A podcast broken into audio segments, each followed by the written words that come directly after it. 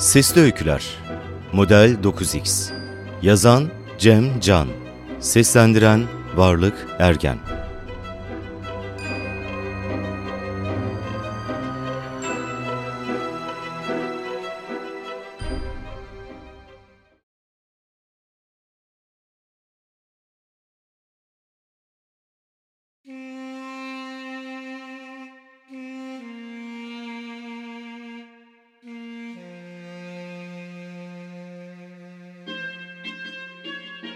Sakura ağaçlarından dökülen pembe çiçekler patikanın kenarında ince bir çizgi oluşturuyordu.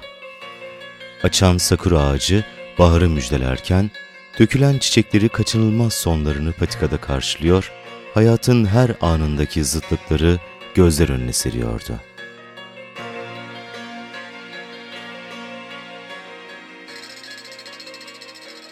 Sakura ağacının çiçeği ağır ağır olgunlaşır ve açar.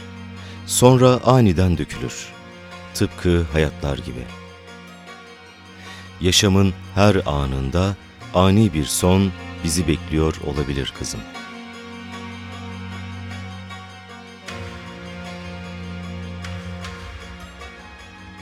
Riva, yaşlı adamın söylediklerini anladığını belli edecek şekilde kafasını salladı.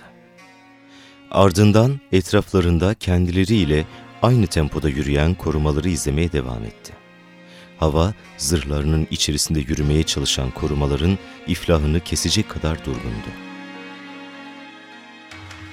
Hepsi dikkatlice etrafı inceliyor, bir elleri kının, diğer elleri her an harekete geçebilecek şekilde kılıçlarının üzerinde duruyordu.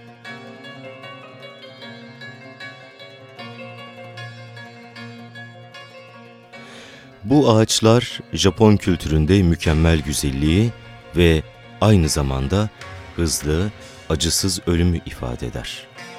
Yaşam ve ölüm, varoluş ve yok oluş. Anlıyor musun Riva?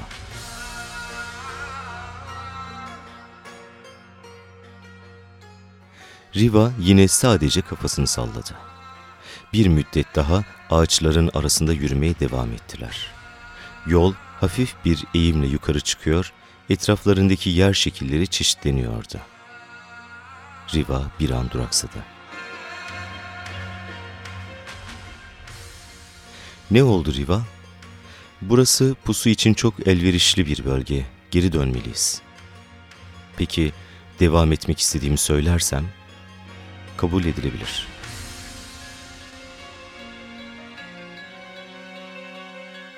Yaşlı adam bir adım daha atmıştı ki önce ince bir ıslık sesi duyuldu, ardından ayağının hemen dibine bir ok saplandı. Korumaların hepsi aynı anda kılıçlarını çekti. Birkaç tanesi yaşlı adamın ve Riva'nın önüne kendilerini siper etti. Birkaç ıslık sesi daha duyuldu. Bir ok daha önlerine düştü. Başka bir ok kendisini siper eden korumalardan birine saplandı. Korumalar etraflarında koşturuyor, kendilerini pusuya düşürenleri bulmaya çalışıyordu. Riva da kılıcını çekti. Ağaçların arasından bağırışlar yükselmeye başladı. Her iki yanlarında bulunan yükseltilerden düşmanları koşarak aşağı geliyor ve korumalar ile çarpışıyordu.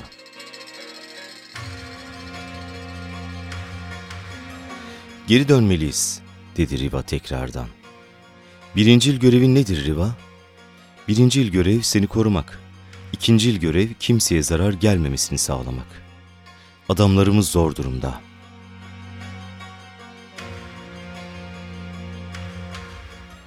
Riva bir an tereddüt etti. Etrafına baktı. Tepeden koşarak gelen bir düşmanın kılıcını sallayıp tek bir hamlede korumalardan birinin kafasını gövdesinden ayırdığını gördü.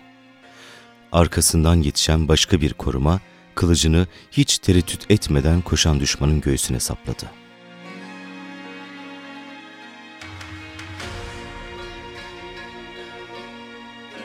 Geri çekiliyoruz diye bağırdı Riva. Yaşlı adam ve korumaları geldikleri yöne gitmeye başladılar.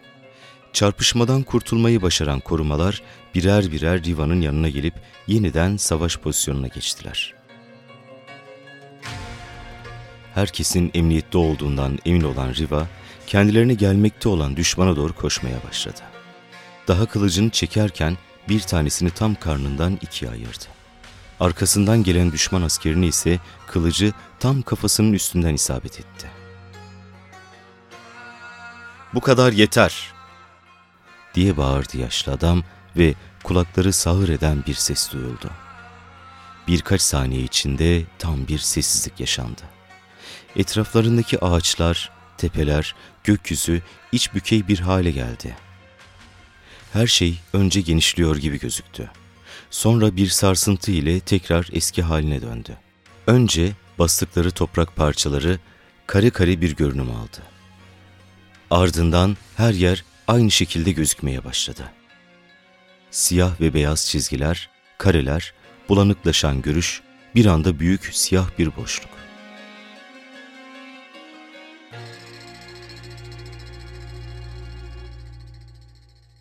Riva kafasını kaldırdığında güneş tam tepelerindeydi. Bastıkları yerde toprak o kadar kuruydu ki her yer çatlaklar ile doluydu. Bir çöl.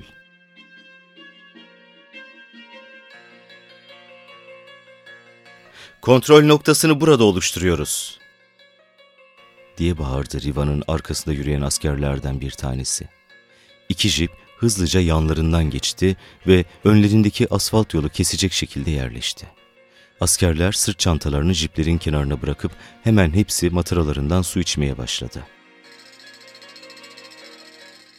Riva sırt çantası ile birlikte jiplerin kapattığı yolun diğer tarafına geçti. Omzuna astığı yarı otomatik tüfeğini ön tarafa aldı ve hazır duruma getirdi.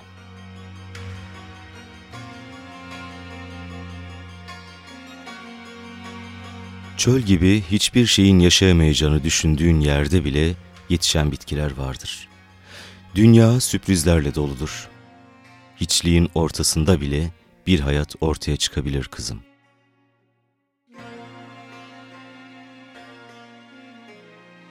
Riva yaşlı adamın söylediklerini anladığını belli edecek şekilde kafasını salladı. Etrafındaki herkes yerlerini almış, yoldan gelecek araçları bekliyordu. Çok geçmeden eski bir kamyonet gözüktü. Riva diğer askerlerden birkaç adım öne çıktı ve silahını kamyonete doğrulttu. Araç ağır ağır yaklaşıyor, bütün herkes yaptığı işi bırakıp pozisyon alıyordu. Riva birkaç adım daha attı. Eliyle kamyonete durmasını işaret etti. Kamyoneti kullanan adam işareti uydu ve durdu. Askerler aracı incelerken Riva adam ile konuşmaya başladı. Söylediklerinden hiçbir şey anlamıyorum Riva. Ne diyor bu adam? Ailesiyle güneye göç ediyormuş. Yanındakiler eşi ve kızıymış. Yine de arka tarafı kontrol edeceğimizi söyle. Riva diğer askerlerin bilmediği bir dilde adam ile konuştu. Sorun olmayacağını söylüyor. Beyler ve bayan, bir araç daha geliyor. Durdurmamı ister misin yüzbaşı? Hayır Riva, ben bakarım. Kamyonet ile işimiz biter bitmez gönder. Riva ve iki asker kamyoneti kontrol etmek için arka tarafa geçtiklerinde yüzbaşı diğer aracı durdurmak isteyerek elini havaya kaldırdı. Yanındaki asker silahını yaklaşan araca doğrulttu. Araç önce yavaşladı, ardından son sürat yüzbaşının üzerine sürmeye başladı. Silahlar ateşlendi. Riva ve yanındakiler kamyoneti bırakıp hemen silahlarına davrandılar. Çölün ortasında gürültülü bir fırtına yaşanıyordu. Sesler kesilip fırtına dindiğinde dumanlar çıkaran araç tam yüzbaşının önünde durdu. Yüzbaşının yanındaki asker yerde yatıyordu. Riva, çabuk yardıma gel, yaralımız var. Diye bağırdı yüzbaşı. Riva etrafına bakındı. Kamyonetin yanında yerde yatmakta olan adamı gördü. Birkaç adım adama yaklaştı, ardından koşarak yaralı askerin yanına gitti. Yüzbaşı elleriyle yaralı askerin göğsüne bastırıyor, akan kanı durdurmaya çalışıyordu. Riva yüzbaşıya baktı, çantasından bir şeyler çıkardı ve uzattı. Al yüzbaşı, bu morfini vur. Bir yaralımız daha var. Riva, buraya gel. Bir şeyler yapmalıyız. Diğer yaralıya bakmalıyım. Riva, Riva, Bu bizim adamımız, bizden biri. Yüzbaşı gözyaşları içinde morfini yaralı askere vurdu. Riva çoktan çantasındaki malzemeleri boşaltmış, kamyonetin yanındaki adama müdahale ediyordu. Adamın eşi ve kızı çaresizlik içinde ağlıyor, kurumuş toprağa dövüyordu. Riva tüm dikkatini adama vermiş, detaylı bir operasyona girişmişti. Adamla işi bittiğinde ayağa kalktı, kadın ve küçük çocuk Riva'ya bakıyorlardı. Merak etmeyin, yaşayacak. Kadın hemen eşinin üzerine kapandı. Adam bir kolunu kaldırıp kadına sarıldı. Riva yüzbaşının yanına dönmek için arkasına seyirttiğinde sıkı bir yumruğu suratının tam ortasına yedi. Yüzbaşı tam karşısındaydı. ''Bu kadar yeter!'' diye bağırdı yaşlı adam ve kulakları sağır eden ses tekrar duyuldu. Birkaç saniye içinde tam bir sessizlik yaşandı. Kuru toprak, kumlar ve araçlar genişleyerek iç bükey bir hale geldiler.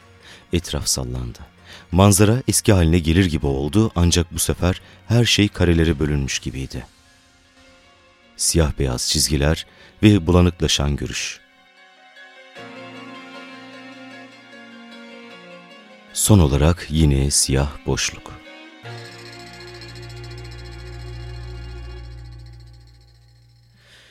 Yukarıdan damlayan sular lacivert ve siyah renklerden oluşan bir gökyüzü, yüksek binalar, araç gürültüsü, etrafa yayılan pis kokular.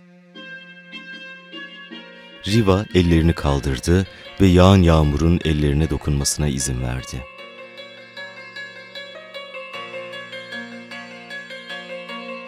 Su hayatın kaynağıdır. Yağmur her ne kadar bize hayatı hatırlatsa da bazı insanları hüzünlendirir. Gökyüzünün ağladığını düşünürler. Koyu renkli bulutlar ve siyah gökyüzü insanları umutsuzluğa iter.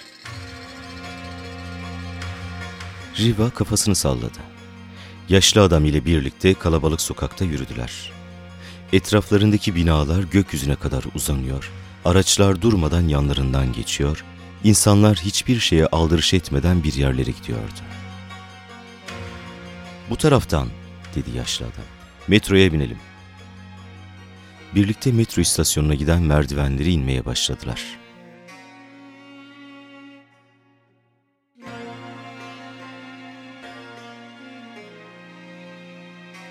İnsanlar kararlıdır. Bir şeyi kafalarına koyduklarında yaparlar. Bulutlara ulaşan gökdelenler, yerin altına açılan tüneller, hayatta kalmak için bir şeyler yapmak, para kazanmak.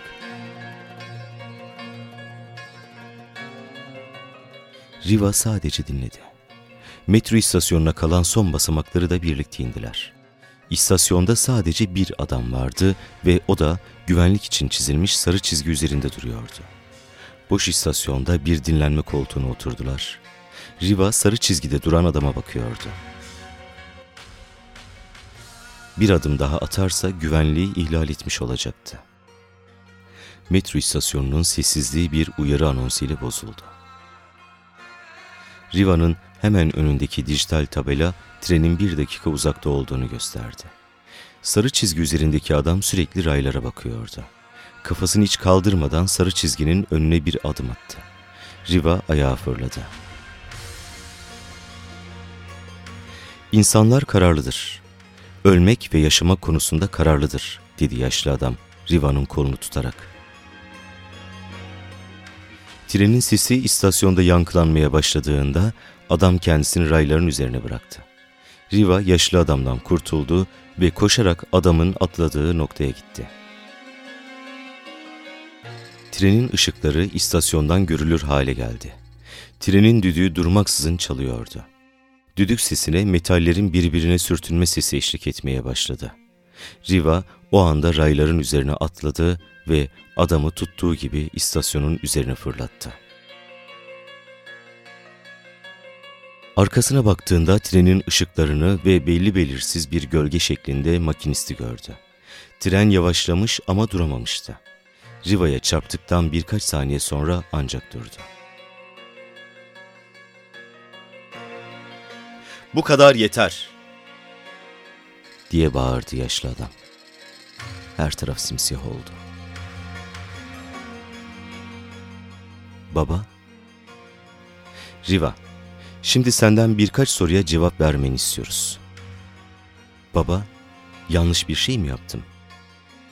Hayır Riva, sadece birkaç soruya cevap vermen gerekiyor. Tamam. Neden beni bırakıp adamlarımıza yardım etmedin? Seni bırakmış olsaydım yüzde seksen olasılıkla zarar görecektin. Birincil görev lideri korumak. Peki neden bizim askerimize yardım etmedin? Neden diğer adama yardım ettin? Askerimizin yaşama olasılığı yüzde beş. Adamın yaşama olasılığı yüzde yetmişti. Birincil görev insanları hayatta tut. Son olarak trenin önüne atlayan adamı neden kurtardın ve kendini riske attın? Yüzde yüz olasılıkla adamı kurtarabilecektim. Birincil görev insanları hayatta tut. Peki ya sen? Kendini neden tehlikeye attın? Yüzde 85 olasılıkla tren bana zarar vermeyecekti. Yan etkileri hesapladın mı? Trendeki yolcular ve tren yan etkilerdi. Riva, tren hasar aldı ve yolculardan beş tanesi yaralandı. Ayrıca kendi varlığını da tehlikeye soktun. Baba, odanın kameralarını açabilirsin. Kameralar açıldığında Riva'nın da karanlığı son buldu. Artık babasını ve yanındaki beyaz önlüklü genç adamı görebiliyordu. Turing testi sonuçları geldi mi? Evet, profesör, dedi genç adam ve elindeki kağıtları profesöre uzattı. Profesör bir şeyler mırıldandı. Yeterince iyi değil. Yüzde 85 almış. Efendim, bu bir yapay zekanın şu ana kadar almış olduğu en iyi sonuç. Bu haliyle bile ona bir vücut verdiğimizde birçok insan anlayamaz. Yine de bu onu güvende tutmaya yetmez. İnsanlar içinde güvende olması için yüzde doksanın üzerinde olmalı. Profesör, model 9X asla, dedi genç adam ve durdu. Asla ne? Ne söyleyecektin? Asla gerçek bir insan olmayacak. Turing testinden yüzde yüz alan bir yapay zeka gerçekten insan olabilir mi?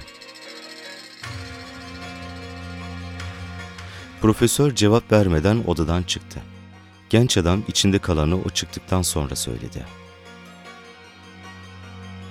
O asla ölen kızınızın yerini tutmayacak profesör. O asla kızınız olmayacak.